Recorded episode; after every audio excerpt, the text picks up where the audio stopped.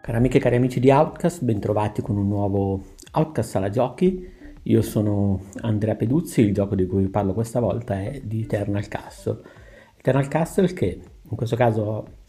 avuto la possibilità di provare su Switch ma che è disponibile su PC dal 5 gennaio del 2019. Io tra l'altro ho avuto la possibilità di provarlo su Switch eh, attraverso un codice eh, ricevuto dal dal publisher, dal codice americano, questo perché il gioco era atteso su, su eShop lo scorso 15 maggio, purtroppo è stato distribuito solamente negli Stati Uniti e tra l'altro da lì è stato poi tolto per eh, questioni di rating, per credo eh, incomprensione di rating, è stato poi rimesso da qualche giorno e eh, è possibile che adesso arrivi anche in versione europea. Di fatto è un gioco che ho giocato ormai un, un po' di tempo fa, l'ho giocato a maggio, eh, ne parlo ora perché appunto è di nuovo disponibile sul, sull'eShop americano. Tra l'altro, ripeto, potete aspettare la versione europea, potete comprarlo, scegliere di giocarlo su PC oppure potete anche molto facilmente aggirare ogni problema cambiando la nazionalità su Switch, ci vuole un attimo. Eh, farvi un account americano e comprarlo in quel modo, insomma è assolutamente accessibile. Detto questo, che cos'è The Eternal Castle? The Eternal Castle è un gioco che si basa su un gioco, nel senso su questo floppy eh, trovato da uno dei sviluppatori, Leonard Menchiari, eh, che mm, lo vende, diciamo così, in maniera assolutamente deliberatamente falsa, come un gioco del 1987 che è stato recuperato con questo fantomatico classico e poi è stato aggiornato. In realtà eh, come ho detto non si tratta di un gioco veramente del 1987, è un gioco recente sviluppato tra Leonard Menchiari, Daniele Vincian- Vicinanzo e Giulio Perrone e, ed è un enorme diciamo omaggio, anche se sarebbe più bello dire quasi un saggio di design su quelle che erano le cosiddette avventure dinamiche di una volta.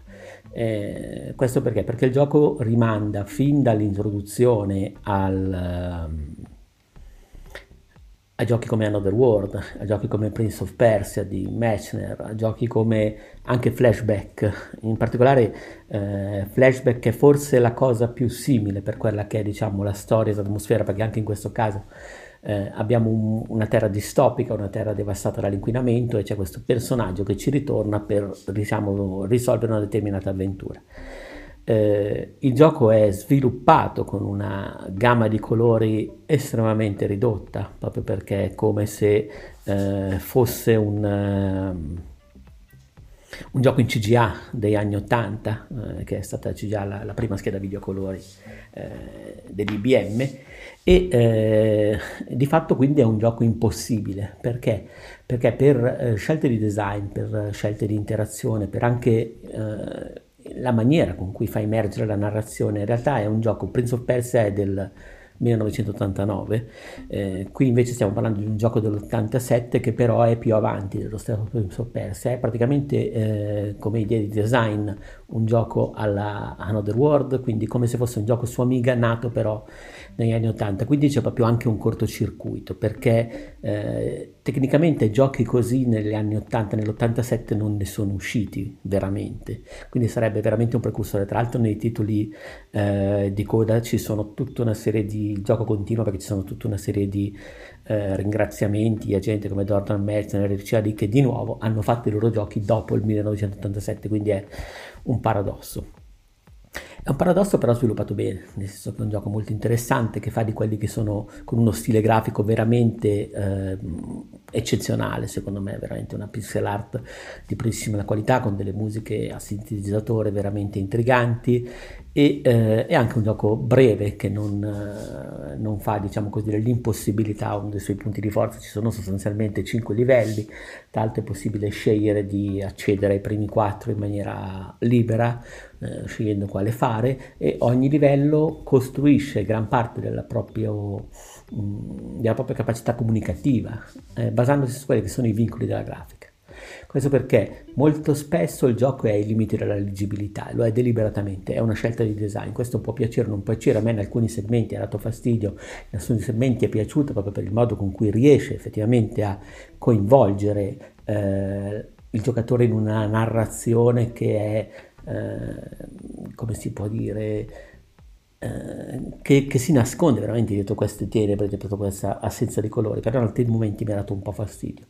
È un gioco che è pienissimo di citazioni dappertutto, è un gioco che ha anche dei momenti horror, tra l'altro è un gioco che veramente rimanda addirittura per, in alcuni segmenti anche alle primissime avventure testuali, le cita direttamente in alcuni punti. E, ed è un gioco interessante con i boss fight, con un bel level design, ripeto è comunque molto breve, si gioca in 4-5 ore, 3 ore se siete particolarmente svelti, io non lo sono per niente,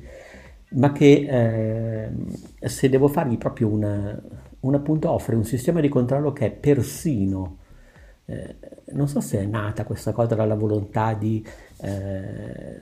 essere assolutamente al passo con i classici che vado a mangiare oppure di nuovo per il cortocircuito iniziale, però in realtà il sistema di controllo e la meccanica è persino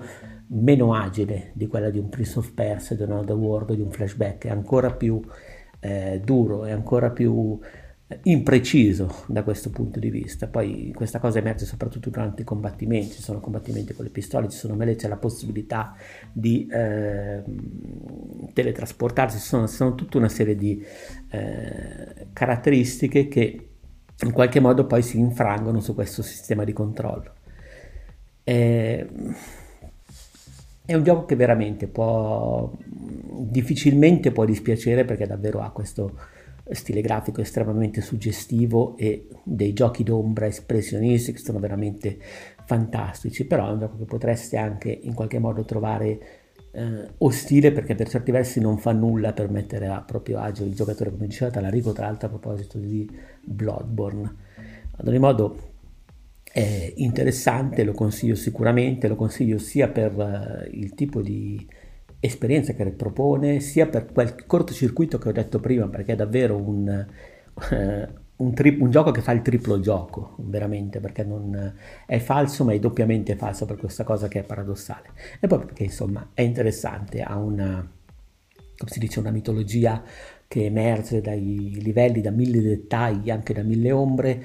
e eh, per certi versi è quella che per alcune situazioni anche molto più, ricorda moltissimo giochi che tra l'altro hanno ereditato pure loro eh, elementi di Another World o Prince of Persia, mi riferisco a, eh, ad esempio a Limbo, comunque ai giochi Play Dead, ha quel, quel tipo di, di, estetica lì in alcuni punti.